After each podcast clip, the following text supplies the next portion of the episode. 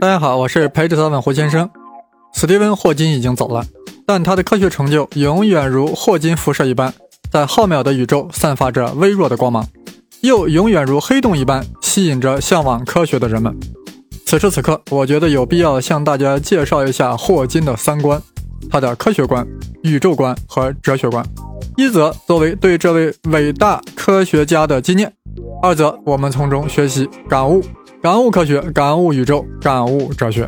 霍金的三观呀，是一个整体，三位一体，是纠缠在一起的，有如夸克禁闭。我胡先生很难将之剥离，所以只能揉在一起来讲。似乎正在讲科学观，但紧跟着宇宙观就上了，不知不觉又上升到了哲学观。霍金之三观，蔚为大观。我等有如刘姥姥进入了霍金的大观园。科学是什么？在霍金看来啊，科学就是人们便于描述、解释世界而建立的理论模型。哎，霍金这话说的有点那个呀？难道科学不是在反映客观真理吗？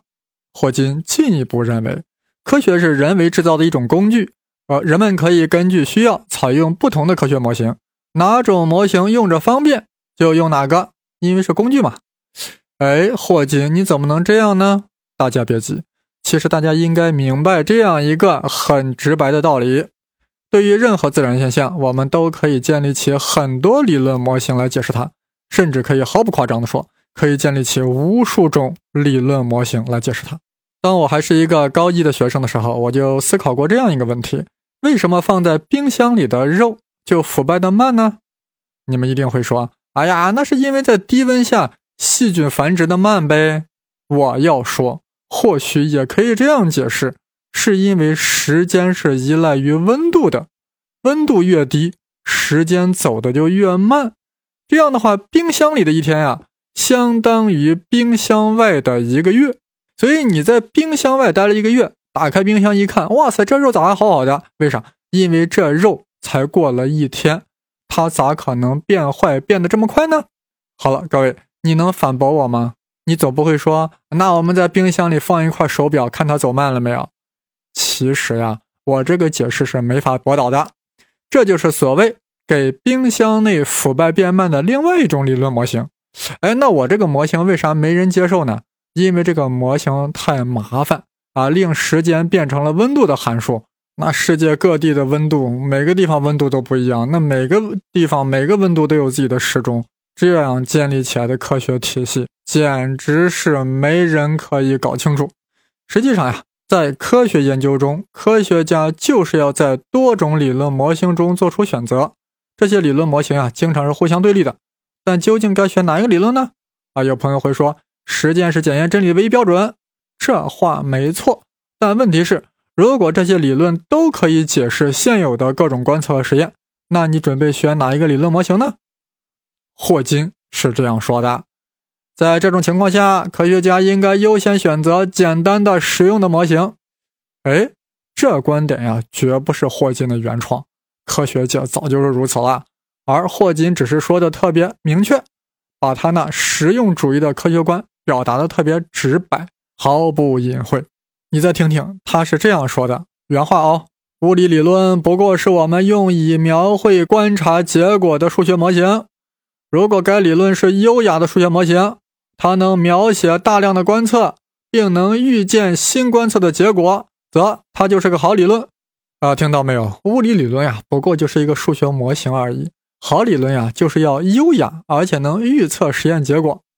霍金在伦理上身体力行，为黑洞和宇宙建立起了数学模型，而且是很优雅的数学模型，由此也预言了黑洞。和宇宙应该会怎么样啊？只可惜呀，没有得到实验观测的证实，所以霍金也没有获得过诺贝尔奖金。话说到这里啊，就必须要触及到一个关键问题了：客观世界是否存在？啊，大多数朋友会说啊，废话呀，当然存在啊，客观世界当然存在。那既然这样，那陆象山为啥说五心即是宇宙，宇宙即是我心呢？王阳明又说：“心外无物，心外无理。”你肯定会说：“哎，那是因为这俩是唯心主义嘛，而且还是主观唯心主义。”我们现在从小呀受科学的熏陶啊，大多数人认同科学实在论，而且是传统的科学实在论，认为客观世界是实实在在存在的。更为具体来说呀，传统的科学实在论认为，我们生活在一个客观真实的世界之中，其性质是确定的，与人类的感知无关，不依赖于人的意识而存在。是的，经典物理啊，的确非常支持科学实在论。但随着相对论，尤其是量子力学的出现，科学实在论越来越困难了。啊霍金对此的评论是：实在性的幼稚的观点和现代物理是不相容的。哎，霍金为啥这样说呢？竟然认为传统的科学实在论是 simple and naive。大家都听说过缸中之脑吧？我这里给大家复习一下啊。为了讲生动一点，我举例的时候呀，我都用“你”这个词儿。这样显得比较有代入感，希望不要给你带来了不快。想象一下，你被一个脑外科的医生做了手术，大手术啊，把整个脑子切了下来，而且放在了一个大缸里了。当然，这个过程是麻醉的，你不知道啊。这个缸特别好，装满了维持脑存活的营养液，所以你的脑子在缸里活得特别好，而且还没有司马光砸缸。更重要的是，你的大脑的每一根神经末梢都连在计算机上了。这台神奇的计算机会按照程序向大脑传送信息，让大脑保持一种完全正常的感觉，虽然是幻觉。所以，对于你的大脑来说呀，一切都是正常的。就是当你从麻醉中醒来以后呀，你觉得一切都是正常的，什么各种人呀、八卦呀。霍金去世的消息呀，蓝色的天空呀，美味的泡菜呀，都还存在，就在你身边，甚至可以吃。就连模拟你身体感觉信息都能准确的输入你的大脑，你可以非常真实的感受到。啊，清晨在环城公园慢跑，还听着陪着 seven 胡先生在讲黑洞、讲引力波、讲成吉思汗，一切都是那么的正常。但其实你只剩下大脑了。是缸中的营养液在维持着你。哎呀，有人估计不耐烦了，胡说啥呢？我呀，只是在向大家介绍一下缸中之脑啊。这个说法不是我说的，也不是霍金说的，好像是哪个科普作家说的，那个名字我一时忘了，无所谓喽。这里关键的是，我们怎么能保证我们现在就不是缸中之脑？对呀，我们你凭啥知道你不是缸中之脑呢？啊，估计有人愣住了，但也有人掐了一下自己的大腿，很欣慰地说：“哎，我有腿，哎，我不是缸中之脑。”但是请不要忘了，你掐腿的感觉可能是计算机向你输入的一个刺激，一个刺激信号罢了。听完这个故事呀，大家就明白为什么说传统的科学实在论啊是 simple and naive，为什么陆象山和王阳明会那样想。但是我们今天关心的是。霍金是怎样认为的？这位轮椅上的伟人，轮椅上的大脑，他是怎么看待这个问题的？客观世界是否存在呢？霍金呀，竟然说了另外一个版本的缸中之脑。看过科幻片《黑客帝国》的都知道，片中的人不知不觉地生活在由外星人制造的模拟环境中了，是外星人用电脑制造的模拟实在之中，而且还能够保持平静和满意。当然，这是科幻圈啊，大家对这个模拟实在是一笑了之呀。但霍金严重指出，何以得知我们不是在一部电影制作的肥皂剧中的角色呢？也就是说，我们其实是人家电脑中模拟的环境中一个人物而已啊。哎呀，我此刻怎么突然想到了庄生小梦迷蝴蝶呢？算了，还是回到霍金。何以得知我们不过是一部电脑制作的肥皂剧中的角色呢？哎呀，这个问题太令人深思了。我们直接沉默了。或许有人可以这样反驳：如果我们真的活在电脑制造的模拟环境中，那么在这个虚拟世界中就不应该有任何逻辑，也不应该服从任何定律，应该特别随意。不好意思，这个反驳不成立，因为外星人给我们设计的程序啊，很可能就是固定的。而且程序设定的逻辑就是一致的，定律也是一贯性的，对不对？那我们感觉就自然就是这样的。而且这种软件设置对于外星人来说也是最方便的，外星人忙成啥了？哪有时间去编那种逻辑跳跃、定律不定的那种软件啊？霍金用这个例子想说明，我们其实是无法判断，我们是生活在真实的客观世界之中呢，还是活在了虚幻的模拟环境之中的。由此，霍金提出了一个重要观点：一个物理理论和世界图像是一个模型，以及一组将这个模型的元素和观测连接的规则的思想。哇塞，这听着太抽象了，但但但要注意，这就是他提出的。依赖模型太抽象了，不好理解，所以我们呀先放一放，先说些轻松的，然后再攻坚。呃，那我们现在看看霍金对理论和实验的态度啊。可以想象，霍金特别重视理论，他是这样说的：“我从未看到任何仅仅基于实验而发展出的主要理论。首先是需要优雅而协调的数学模型提出理论，然后理论做出可被观测验证的预言。”如果观测和预言一致，这并未证明该理论，只不过该理论要做进一步的预言，新预言又要出观测来验证。如果观测和预言不符，那么就抛弃该理论。哎呦，霍金说的话很麻烦呀！我总结一下，就是两点啊。霍金这段话就两点：其一，先有理论，然后才有实验，理论是实验的先导、先行者。其二，即使这个理论的预言被证实，也不表明该理论是正确的，因为这个理论的新的预言可能会被未来的观测所否定。一旦发生这种否定，我们就要抛弃这个理论。注意，霍金又继续说了，在实际中，人们非常犹豫放弃他们已经投注大量时间和心血的理论。通常，他们首先要质询观测的精度，如果找不出毛病的话。就以想当然的方式来修正它，该理论最终就会变成丑陋的庞然大物。然后某人提出一个新理论，所有古怪的观点都优雅而自然的在新理论中得到了解释。啊，这段话表明啊，即便理论预言和实验观测不一致，人们也不会马上放弃这个理论的，而是对它进行修修补补。结果是越描越丑，最后复杂不堪。臃肿难看，终于有英雄横空出世，提出一个革命性的理论，将所有不符合旧理论的观测啊都解释了，而且解释的特别优雅，特别有风度。举个例子来说吧，人们原先以为逆着光运动比顺着光运动一定是不是会测出更高的光速呀。静止的你拿着的手电筒发出的光速如果是 c 的话，那么当你奔跑起来的时候，奔跑速度如果是 v。那么此时你手中手电筒发出的光速就应该是 c 加 v，对吧？但是迈克尔逊莫雷实验告诉我们，不管光源还是观测者如何运动，光速总是相同的。咋回事呢？当时的科学家有点蒙圈啊，于是开始对原来的经典理论进行修修补补啊，各种修补，什么以太拖拽理论都冒了出来。此刻。有一个小人物站了出来，提出了光速不变原理啊！你们修补个 nothing 啊！光速本来就是不变的，在任何参照系下观测，光速都是 c 啊！这位英雄当然就是阿尔伯特·爱因斯坦。由此呀，时间不再是独立的，而是与空间耦合了起来，共同构成了四维时空。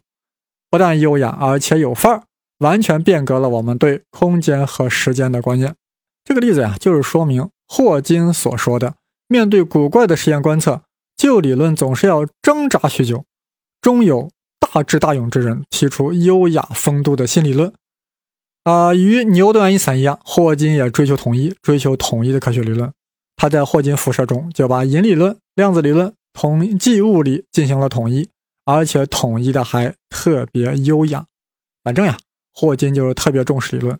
其贡献也只是在理论，认为理论要优先于观测。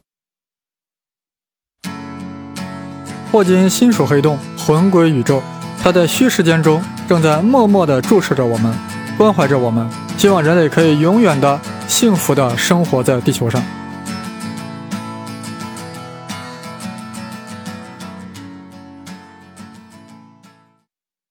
科学家经常把上帝挂在嘴边，为什么呢？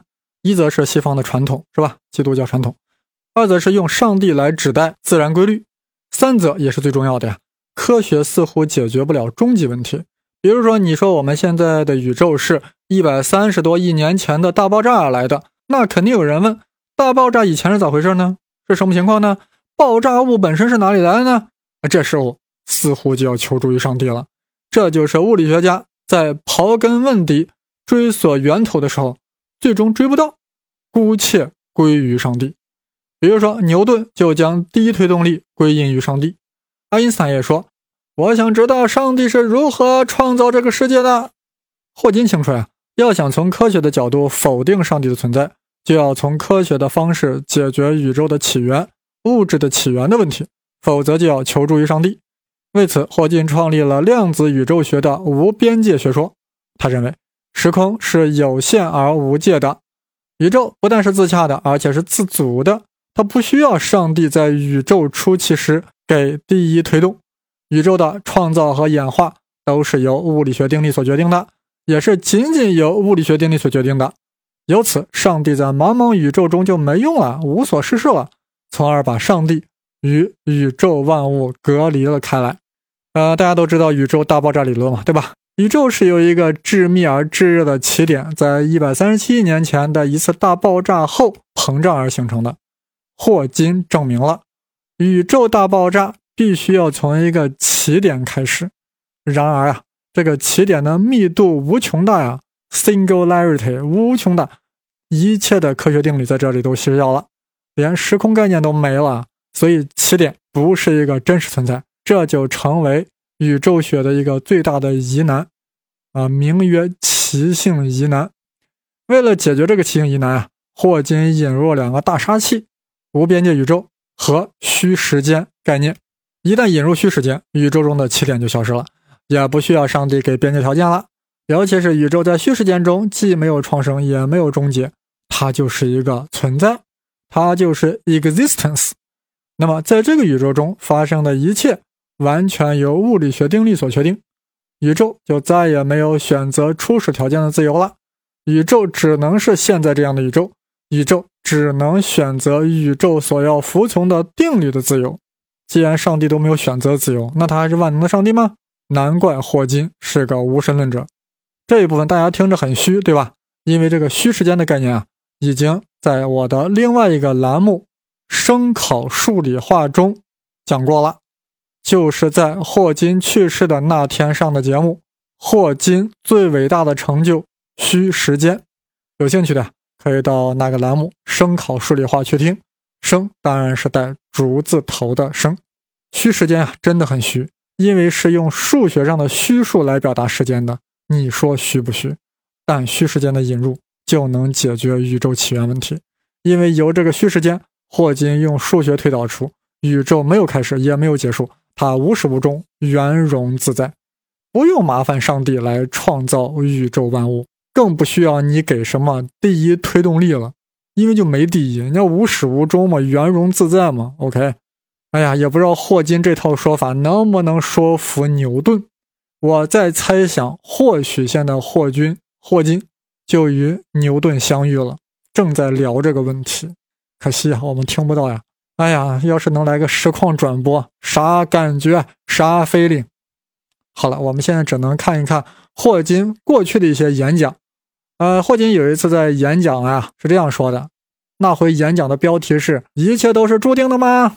那他演讲有个片段是这样说的：“赞同宿命论的论证通常是这样进行的：上帝是万能的，并且是外在于时间的，所以上帝知道将会发生什么。”但是如果这样的话，我们怎么还会有自由意志呢？而如果我们没有自由意志的话，又怎么能为我们的行动负责呢？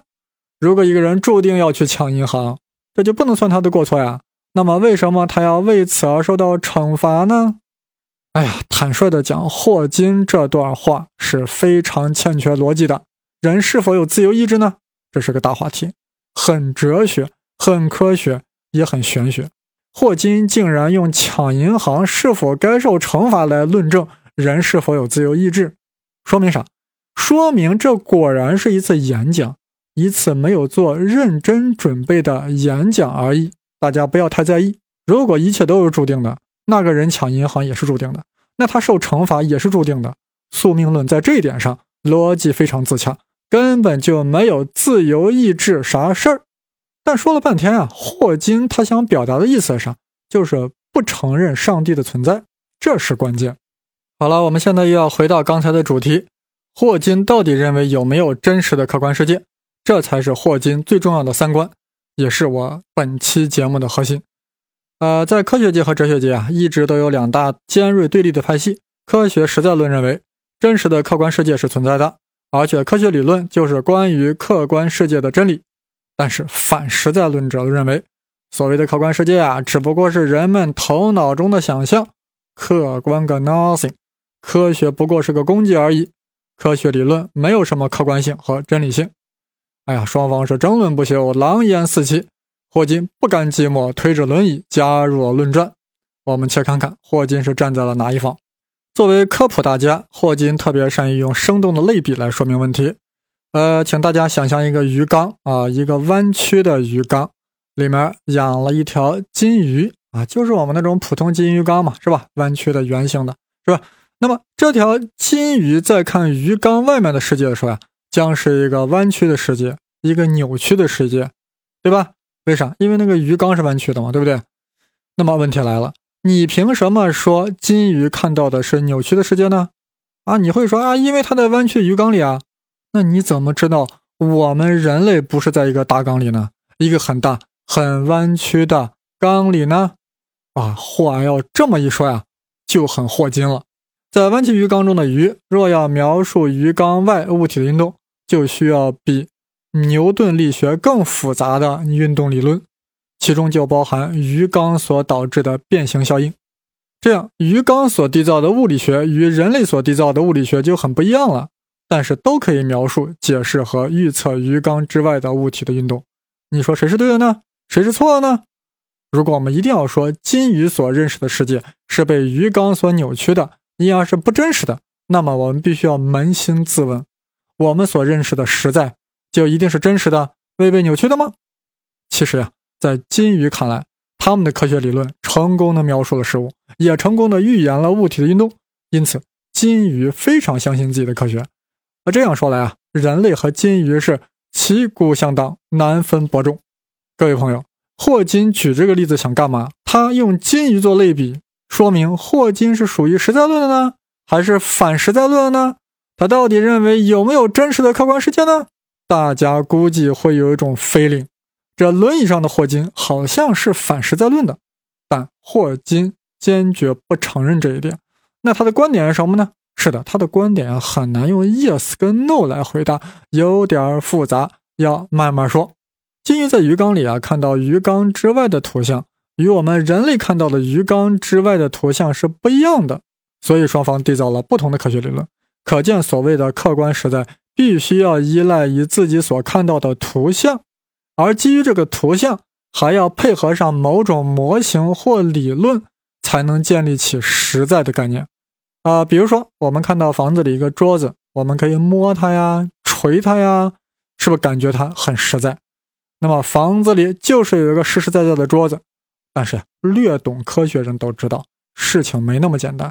你觉得有桌子，那其实是一个物理、化学、生理的过程，是视网膜接受到了桌子的反射光，是摸桌子的手感受到了桌子的电磁排斥力。因从而导致我们的神经中的电位发生变化，然后将这个信号传递到大脑，最终还要依赖于大脑中的某种模型或图像，才能形成这真的有一张桌子的这种认识。所以啊，我们所谓有个桌子的这个实在，其实是要基于大脑所形成的这个图像的。啊，再比如说啊，到底是太阳绕地球转，还是地球绕太阳转呢？啊，托勒密的宇宙模型就是前者，而哥白尼的宇宙模型呢是后者。那么哪一种模型是真实的呢？是客观实在呢？在霍金看来啊，这个问题本身就比较可笑。我们只能问哪个模型更优雅、更简洁。其实无论地心说还是日心学说，只不过是坐标原点的选择问题。如果你将坐标原点选择地球，那太阳就是在绕地球旋转。这是个实在，是基于坐标原点在地球的实在。一旦将坐标原点选择了太阳，那地球就是在绕太阳转，这也是个实在，是基于坐标原点在太阳的实在。如果我们把坐标原点放在了织女星，我们会发现，哇塞，地球和太阳在互相绕对方转啊，这也是实在。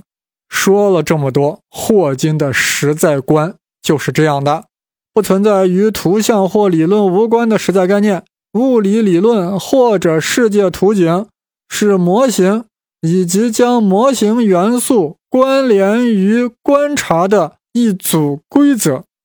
啊，这就是霍金所提出的呀。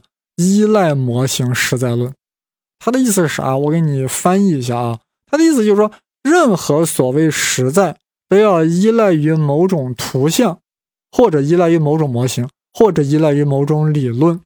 不要去问是否有完全独立的客观实在，因为问这个毫无意义。各位朋友，大家觉得霍金的依赖模型实在不实在呢？我的感觉是呀，霍金是在黑实在论。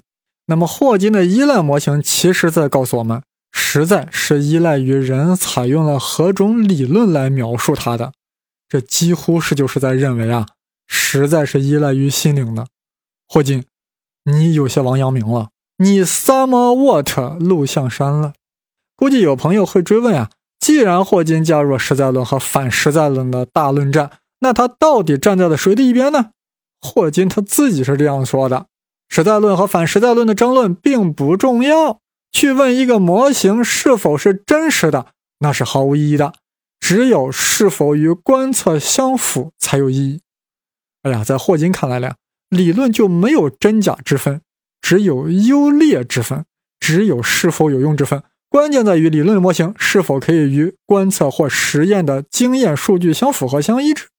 但是如果两个不同理论都可以解释现有的实验观测，怎么办呢？霍金大手一挥，哪个理论方便就用哪个嘛。哥白尼的地心学说比地心学说更方便，所以我们就姑且认为地球绕太阳转的，这就是个实在。总之呀，霍金从实用主义的角度出发，将实在与模型相结合，缔造了依赖模型。不谈真假，只说优劣，没有脱离于模型、脱离于图像的实在。实在都是与你那个理论相结合的，不要去问有没有什么客观的真实，那是没意义的。啊，为了更好的认识这个依赖模型啊，我们再看一个例子啊，关于夸克的。夸克啊，大家都知道，地球上的物质是由原子构成的，原子是由原子核和电子构成的，原子核又是由质子和中子构成的，质子和中子又是由夸克构成的。但是大家注意。我们永远观测不到夸克，因为有夸克禁闭，夸克被禁闭了，所以我们永远无法直接观测到夸克。哎，夸克既然永远观测不到，我们为啥还信誓旦旦的认为有夸克呀？还说夸克有六种，甚至还煞有介事的说，质子有两个上夸克、一个下夸克构成的，中子是由两个下夸克和一个上夸克构成的。所以呀，不少科学家、哲学家都对此质疑了。你夸克永远都观察不到，你凭啥说一定有夸克？夸克是一个客观存在呢，是一个实在呢？你这不是在玩玄学吗？霍金甚至进一步的设想啊，外星人可能在研究宇宙万物的时候呀，也进行了实验观测，但是在建立理论模型的时候，并不用夸克这个模型，而是建立了其他模型，甚至更简洁的模型。毕竟人家是外星人呀。那既然这样，你一定会问，夸克还是一个真实的客观存在吗？霍金对你这个问题很生气。我都说了半天了，不要脱离模型去谈实在。难道你们忘了我的依赖模型了吗？我们虽然看不到夸克呀，但夸克模型所导出的一系列预言，陆续被后来的实验证验证了、证实了。那么这样，夸克模型就是有用的。它这么有用，说明夸克就是一个实在，是基于夸克理论模型的一个实在。至于有没有一个？真实客观的夸克那玩意儿，请你不要问这个问题，因为在这样一个日子，我们还是要对霍金尊重一些，不要再问了。总之啊，霍金一方面认为传统的科学实在论是很幼稚的、经不起推敲的，但同时也不同意反实在论的观点，因为反实在论也很很过分，认为所谓的客观世界啊都是我们的想象而已，都是我们的 imagination。面对如此困境，如此的 dilemma，霍金悍然提出了依赖模型，将自己凌驾于实在论和反实在论之上，非常雍容大度地说：“以后不要再讨论科学理论是否反映了真实的客观世界了，因为是那是没有意义的。你们就好好学习我的依赖模型吧，领会其精神，体会其气质。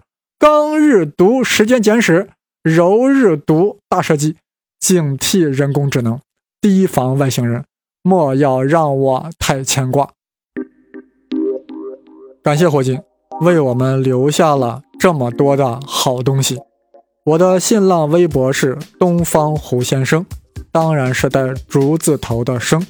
我的微信号是 v i c t o r s h e n g l i z i。就是 Victor 加上生粒子的全拼，生粒子我是我的微信昵称，加微信后呀，我拉你入群讨论，讨论霍金，讨论黑洞，讨论宇宙万物。